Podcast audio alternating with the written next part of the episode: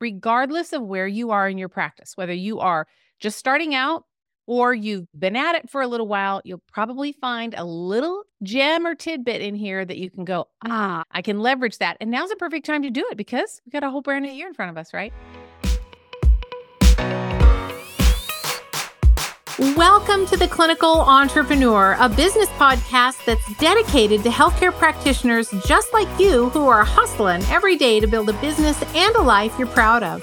Join me, Ronda Nelson, as I share my own experiences and extract actionable advice from industry experts about what it takes to build and scale a profitable wellness practice.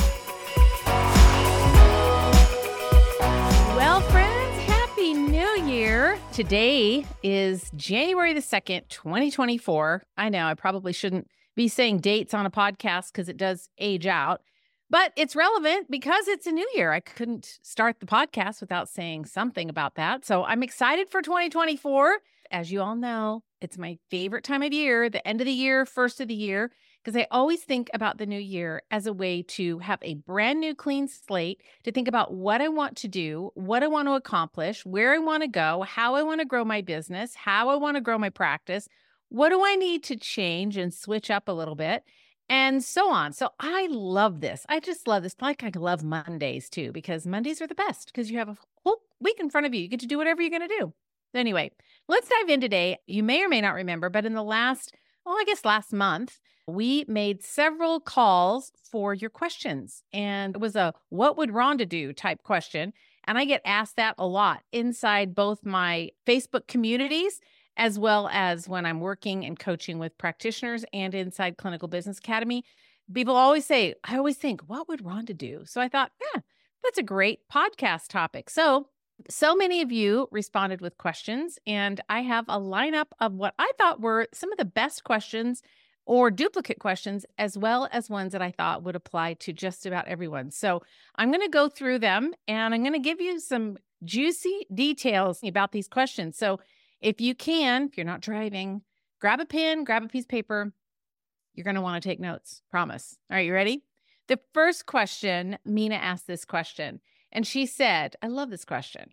What is the one thing that grew your clinical business the most? Was it workshops, social media, etc.? What was the one thing? Well, Mina, I cannot tell you the one thing because it was multiple things, but I'm going to give you my high point multiple things. So, regardless of where you are in your practice, whether you are just starting out or you've been at it for a little while, you'll probably find a little gem or tidbit in here that you can go, ah, I can leverage that. And now's a perfect time to do it because we got a whole brand new year in front of us, right? All right. When I opened my practice in 2004, I know it seems like forever ago. When I did, there was social media wasn't a thing. So I didn't have the ability to do that. So social media is important, but it is the long game unless you're really committed. I'm going to talk about that in a minute. But so what I did was I just knew that the way I was going to grow was grassroots. And I still believe that that is a really great way to do it. Not only when you grow it grassroots by making connections with people, networking, you start to build friends, you make relationships, and then those people are great sources of referrals. So, what I did was I found like the little independently owned local health food store. Now, back then, there was no Whole Foods, although Whole Foods originated about an hour from where my clinic was, the very first Whole Foods ever in a little mountain town. But at that time, we didn't have any of that. All of the health food stores were independently owned. So I went to the health food stores. I spoke for church groups, MOPS groups, which is called Mothers of Preschoolers. I taught for them. I taught for some like ADHD. I was a frequent speaker there because I knew that I could use herbs to help quiet the mind. And with those kids, I talked about the importance of diet and what's happening in their gut. And I talked about like managing anxiety and that, you know, stress response that gets them to act out and react and not be able to calm and settle. So that was a great place for me for referrals. I got a lot of families that way. I taught in schools. I actually taught nutrition in kindergarten. And what I did was every time I went, I wanted to learn a little bit about my audience. So it was made it easier for me to make content that was more relevant for them. So I wouldn't go to an ADHD group and talk about menopause, right? I would be tailoring my content to that specific group. So, like for moms, you know, when I was dealing with kindergarten, teaching in kindergarten, talking to moms, I went hard in on like how to feed picky eaters, how to deal with bedwetting. What does it mean when your kids are grinding their teeth or pulling out their eyebrows? What are signs that indicate digestive issues? How do you know if your kids have food allergies? What are the things to look for in behavior and also what's happening outside, like, you know, chicken skin or whatever it might have been? I talked about that. Like when I went to the health food store, I kind of found out like who were the type of people that normally come. And then I would pick a theme or a topic that I wanted to talk about. In that situation, I did choose supplements at the health food store that I was willing to recommend. Most of them, most of them were junky, but I didn't ever give them all the information. I held a few back and said, well, there's a couple more. Those you have to get from a licensed practitioner, which would be me, of course when I was talking about ADHD, obviously I talked about concentration, you know, improving memory and focus, all those things. The other thing that I did in that grassroots kind of process is I created a lot of free resources. And they looked different then, but you can still do the same thing now. And I would highly recommend it. Start creating resources about the things that pertain to your audience. So, like, let's say you deal with kids, then you need to have three or four or five different resources that you can give to a mom with a child that's your ideal you know audience. Maybe you do deal with adhd or something like that. Just create a resource that that mom is going to find valuable to help her because is the child really your audience your niche? Is the child the one that's making the decisions? No. Your customer so to speak is the mother so we want to speak to the mother. So create resources. Now, today you might think like checklists, a cheat sheet, resource for clean skincare products, or you know, hormone products that may have hormones in them that you would want to stay away from, and hormone free products. Like anything that's going to help your audience, your prospective patient or patient, help them make a better decision about their health, their life, their ongoing journey. So I created a lot of resources. And then today, now, I wouldn't just give those away for free. Back then, we didn't have this, but now for sure, it's behind a paywall. And I do that today. Like sometimes on the podcast, I'll have something that is a resource, but you know what? If you want it, you're going to have to give me your email. And that's what I call the paywall. There's not really any payment that's going back and forth, but I am going to ask for an email once in a while. And you should too. You should do the same thing. Don't give your stuff away. Get people's emails. Even if they're already an existing patient, you already have their email, you want to get it again because what you're finding out is what kind of information are they raising their hand about? In other words, what are they asking? Like, yes, I want to know more about Hashimoto's. You might create a, a resource that's five foods you have to stay away from if you have Hashimoto's five surprising foods that may be aggravating your Hashimoto's. Oh, I would want that in a minute. Titles everything, right? So you want to do that. The other thing that grew my practice, and I think it wouldn't have grown had I not been doing the networking. And I still believe that that's really powerful. Like in person in your local area, even if you're a virtual practice, everybody comes to me and they're like, Oh, I want to go nationwide and have an online virtual. Do you know how competitive that is? Ay, ay, ay. That's like an uphill battle. First, network in your local area. So, what if you have a virtual practice? Just do it locally. Make those connections in those networks to, in your local area. But once I got the patient in the door, they scheduled the appointment. From the moment that they first scheduled, I made sure to deliver what I call the wow factor. I'm going to give you my wow factor. I'm going to give you what I did and also what I'm doing now. Number one, is when I had a new patient come into my office and I had a brick and mortar. When I had them come in, we sat down with them. I did all my things, sent them out. They went home with their tests or supplements or whatever. They didn't expect this, but at the end of the day, I called them. At about 6 or 6:30 was when the kind of the hour was. I would call. And if I didn't get them, I'd leave a message.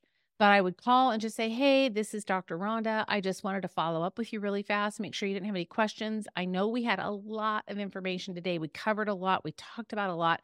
And I know it can be a little overwhelming, but I just wanted to call, make sure you're doing all right, and see if you have any questions. I'm telling you, I cannot tell you how many people were so moved and like, oh my gosh, she actually called me. Well, then I took it a step further my office manager would take a note card and she would pre address the envelope for that patient And the day after the appointment, I would write something in the note card. Sometimes I'd write it the same day, but it would get mailed the day after, which means it didn't arrive at the patient's house until two or three days later. So now I have two touch points after the appointment. One, I called them. Two, they got a handwritten note in the mail. You know how much more impactful a handwritten note is than just an email?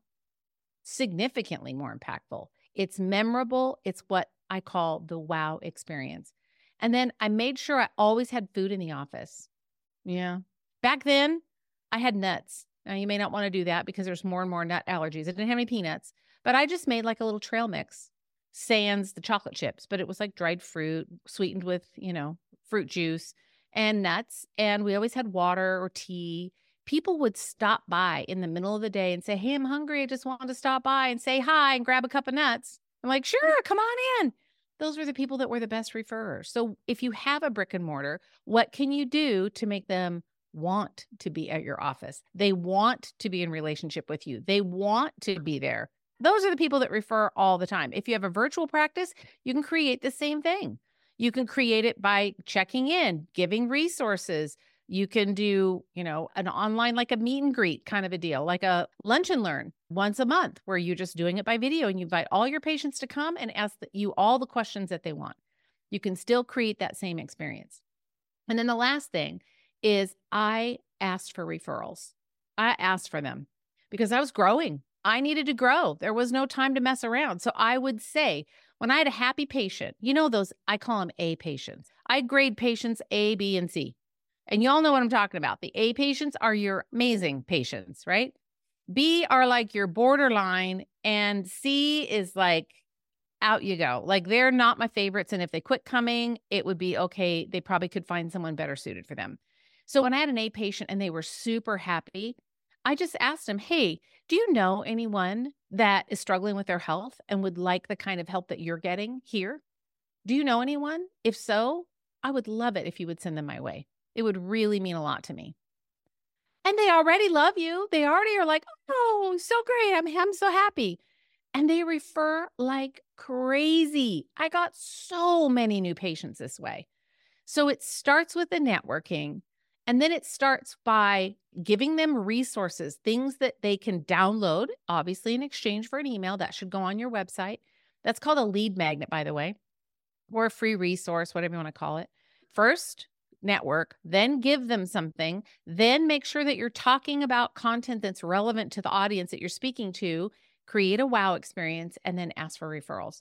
I'm sorry that that was not just one thing, Mina, but I couldn't do just one thing. Those are all my things. Do you want to grow a practice fast? That's how you do it. All right. Second question. This is from someone who's a physical therapist. And she said, I'm studying functional medicine and I want to start a virtual practice specializing in chronic pain. And I'd love to know your thoughts about it. So, this is a great question. I love talking about virtual practices because I have one. I am a huge, big fan. But here's what you have to know if you're going to start a virtual practice there are kind of four basic components. Okay. Number one, you have to have a good patient management software. And I highly recommend Practice Better. I will put a link in the show notes for you. If you have never heard of them, you don't know, or you want to check them out, I will put the link in there, but it's Practice Better.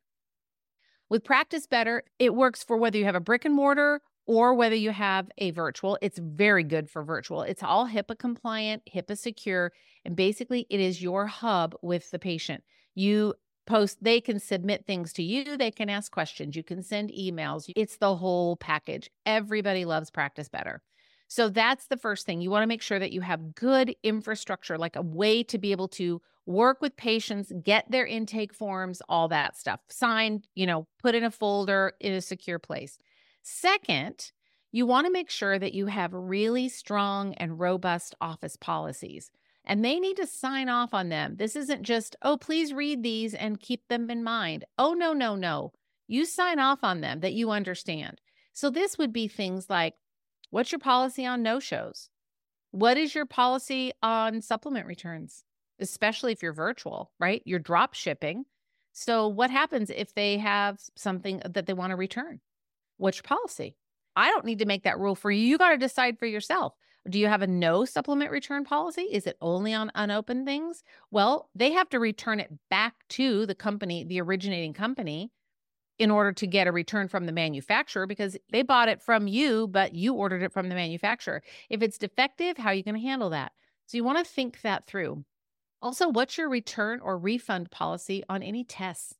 Sometimes I've had patients that'll buy a test and a year will go by. I've had this happen. And I give them the test and I'll say, you know, still waiting for those results. Yeah, yeah, I'll do it. I'll get it. I'll do it. I'll get it. Okay, fine. And a year later, then they come back to me and they want a refund. I'm like, no, my rule is the test has to be complete within six months or there's no refunds. That's just me. You do it your way, friend. You get to do it however you want. You want to make sure that you know your office policies, list your office hours. We are here Monday through Thursday, Monday, Wednesday, Friday from, Tuesday, Thursday from. Make sure they know that.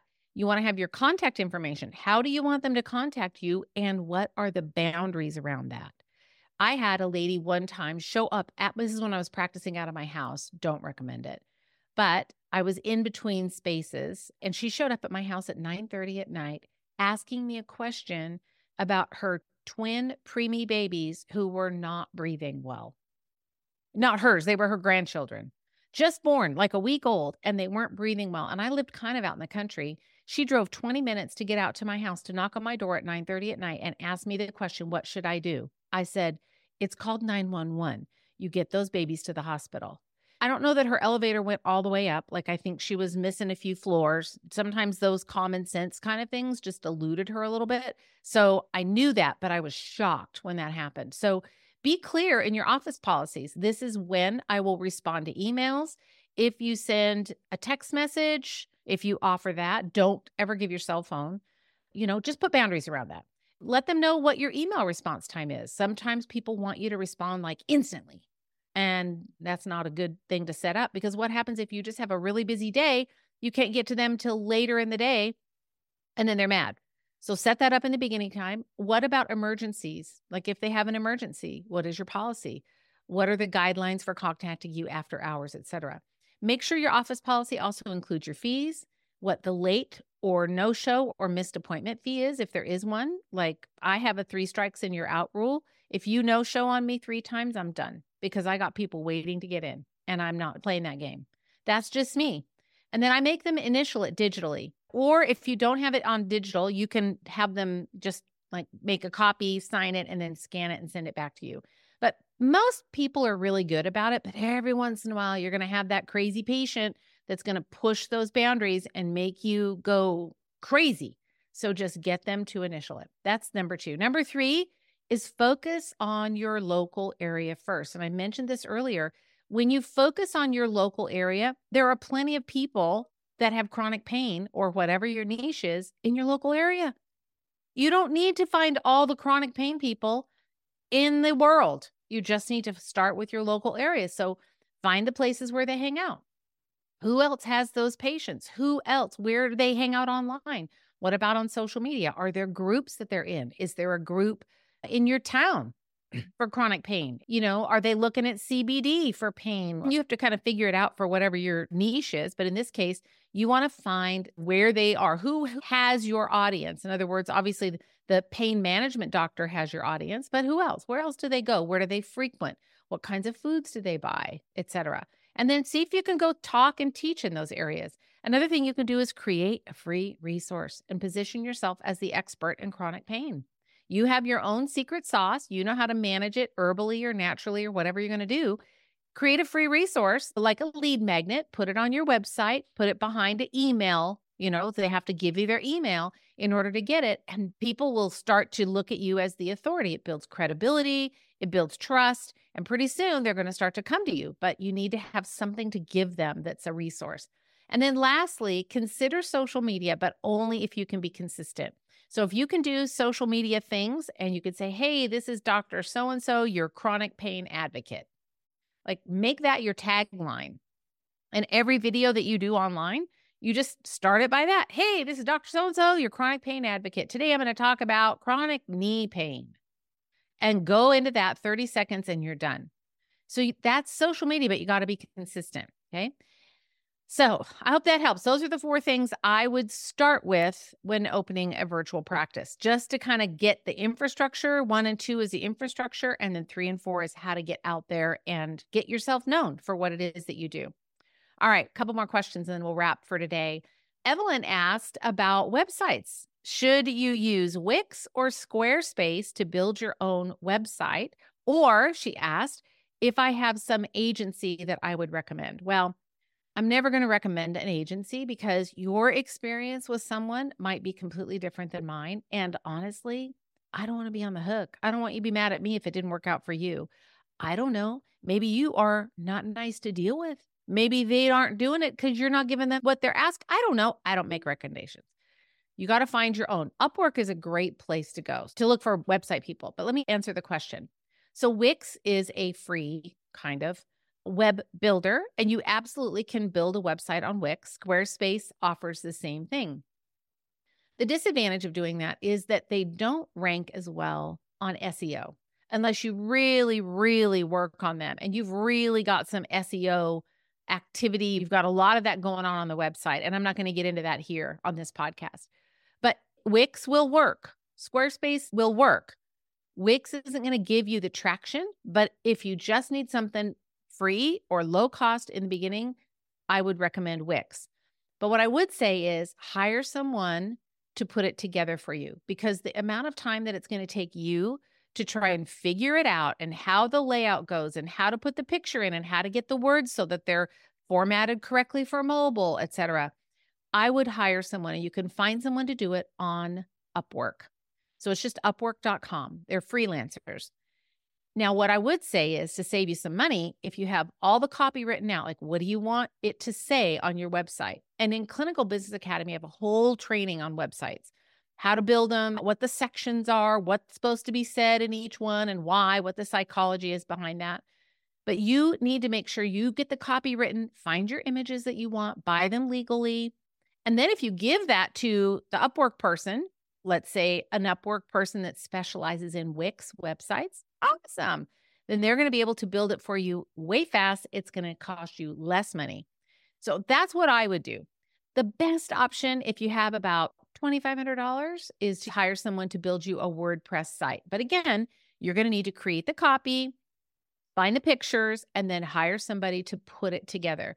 So, WordPress is kind of the gold standard as far as website platforms. So, if you don't know what I'm talking about, think about WordPress or Wix or Squarespace as like the land, okay, like a piece of ground. And your website is like the house that's built on top of the ground.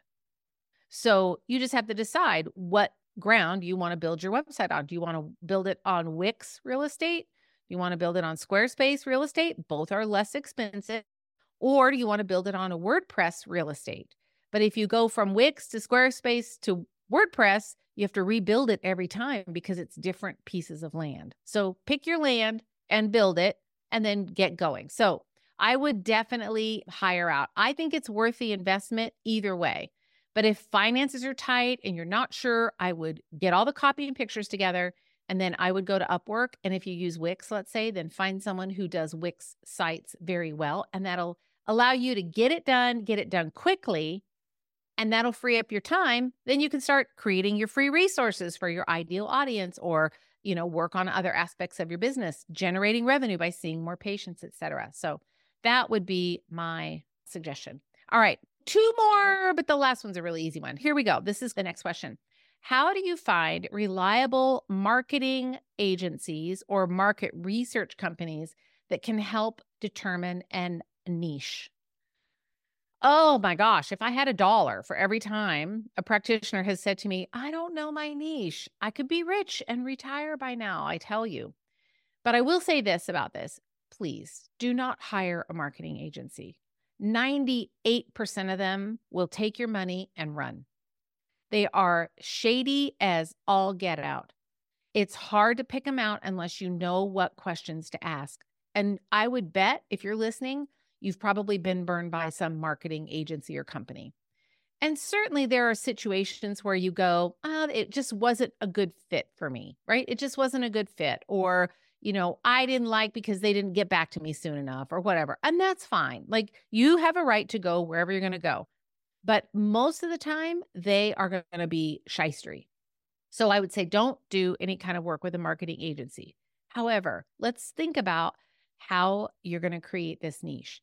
First of all, no one can create it for you. If you think someone you're going to hire someone and then they're just going to magically give you your niche, that doesn't work. You have to decide. So here's the way that I like to think about it. Your niche is based on your interest, your training, your personality, and your environment. So if you live in the, you know, East Coast, in the upper East Coast, then if you were a Lyme specialist, that was your niche, perfect spot for that. But if you're in Southern California or Northern California, eh, I'm from California, the West Coast, we don't see too much of it. So do you see how that's dependent on the environment where you live, right? So you have to pick something that you love to do. So think about it this way. I'm going to walk you through my steps. This is what I do with everybody. First thing, write down all the people you do not want to work with.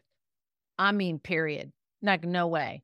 So I know mine, I don't like working with weight loss. I just don't love it. I don't love working with like males. I mean, I'll work with males, but I don't like working with male athletes or any kind of athletic because it's not me. I am not athletic. I never have been and I never will be, and I don't want to be. I will exercise, but I wouldn't consider myself an athlete. So it's a world I don't know anything about. You may say, I do not want to work with pediatrics. Okay, great. Write it down. You might say, I absolutely do not want anything to do with the thyroid. Fine, write it down female hormones, diabetes, you know, geriatric patients, cancer patients, brain injury, mold, Lyme, autoimmune, all the things that you could do. Just write down the ones first that you know you're like, I don't love these things. That's great. That's a really good start. Next, you can start to ask your question and thinking about what's left. Ask yourself this question If my schedule was full, I looked at my schedule for the whole week and it was full with all of the patients, the A patients that I love working with. Like it makes me so happy when I get to talk to this A patient, this A patient, this A. What is it that all of them have in common? What is it that all of them have in common? Are they all women? Okay. Well, then maybe that's part of your niche is women. Are they all dealing with fatigue? And you love like seeing them, it's a huge hit for you to be like, yeah, we got your energy back. Then that might be part of it. Are they women with thyroid issues? Are they women with skin conditions? Are they women with autoimmune? Are they women with digestive issues? Or maybe you have men and women, and it seems that everybody's bloated, and bloating is your thing. You just think about if I had a schedule that was full, full, full, full for a whole week, and they were all A patients what do all of those A patients have in common? There's your niche. It's right around in there somewhere. It's really easy. Start by what you don't want to do and then think about what would your schedule look like for the whole day and what would those patients all have in common? And it can be something super general like fatigue, helping, you know, mothers, part of moms get their energy back. It could be pretty specific like that or it could be general, you know, anxiety, even fatigue and anxiety. I help women man overcome fatigue and anxiety so they can get their life back. Something like that. It's super general, but here's the thing once you get them in your office for fatigue and anxiety, let's just say, are they probably going to have digestive issues? Yes. Are you going to be able to fix those? Yes. They probably have some menstrual issues. Okay, you can fix that too. So, practitioners get confused thinking, oh my gosh, if I say I have a niche, then I can't work with anything else. No, no, no. Your niche is just what you want people to think about when they think about you to get you in the door. Once they're in the door, you can do all the things that you want to do. You're not limited. You're not going to say, well, I'm sorry, my niche is fatigue. So I got to refer you out now because you have hormone problems. You're not going to do that. You're going to fix the rest of the stuff. So that's how you fix a niche. Don't overthink it. Just choose what makes you happy. Start by what you don't like, and then think about what makes you happy on a day when your schedule is full. There you go. That's my answer to that question. Last question, super easy one. Who do I use for my email service provider? So I added this question in for a reason because I get asked this quite often. So let's talk about this just for a sec before we wrap up what this question is about is how do you send emails out to your patient like in bulk? It's not whether you use AOL or Gmail or, you know, I use Outlook. That's not what we're talking about. We're talking about a third party software that you have to pay for that you upload your contacts into. So, your list of patients, all their email, their name and their email, you upload all of those in there. And then once they're uploaded, then you're going to be able to go in and create an email and send that email out to those contacts. So that's what an email service provider. It's also some of them are called CRMs and it stands for customer relationship manager. The one that I use is Active Campaign, but we are going to be switching from Active Campaign to a different one called ConvertKit. But you know, you can use MailChimp. This is what I would recommend. I would recommend MailChimp and or Constant Contact. Don't do Active Campaign. The price is way too high. It used to not be that way. They used to have great customer service, and now it's beyond horrible. You'll wait days for an answer back. So we're moving. But transferring to a different one is a heavy lift. So there's also one called Flodesk. You could look at that one. That one's a little bit pricey too. But I would start with MailChimp and Constant Contact. The fees are based on the number of contacts you upload. So if you have a pretty small list, it's going to be really inexpensive. If you have, you know, 5,000, 8,000, 10,000 names, then it just kind of ramps up based on the number of names. And most all of them are like that. So, anyway, there you go. There are some of the best questions that were submitted when we did the What Would Ronda Do call out. So, that's it for this week. One last thing I want to tell you is listen, if you are that practitioner that you're saying to yourself, listen, I'm working so hard in my business, but I, am not making the money that I need to make. And I know that there has to be an easier way to do this. If it feels like you're working hard and you're not growing and you don't know how to deal with the overwhelm or what kind of systems to put in place that allow you to really scale and grow your business, I would love to have you inside Clinical Business Academy. This is where I teach practitioners how to scale, grow, and make just incredibly profitable businesses so that you actually have money for retirement. You're not worried about how you're going to, you know, live besides social security at the end of your career because you're not going to be doing chiropractic when you're 100. At some point you're going to say, "I'm going to go travel." Do you have the money to be able to travel? There's nothing wrong with making a profitable business. Businesses have to be in business to be profitable. But I will teach you as a clinician how to do just that. So, Clinical Business Academy, the waitlist is on right now. So, go to rondanelson.com forward slash CBA, stands for Clinical Business Academy. I'll put the link in the show notes, but go there, get on the waitlist. We will let you know when it opens. All right, friends, that's it for this week. I'll see you back next week on the podcast. Take care. Have a great day.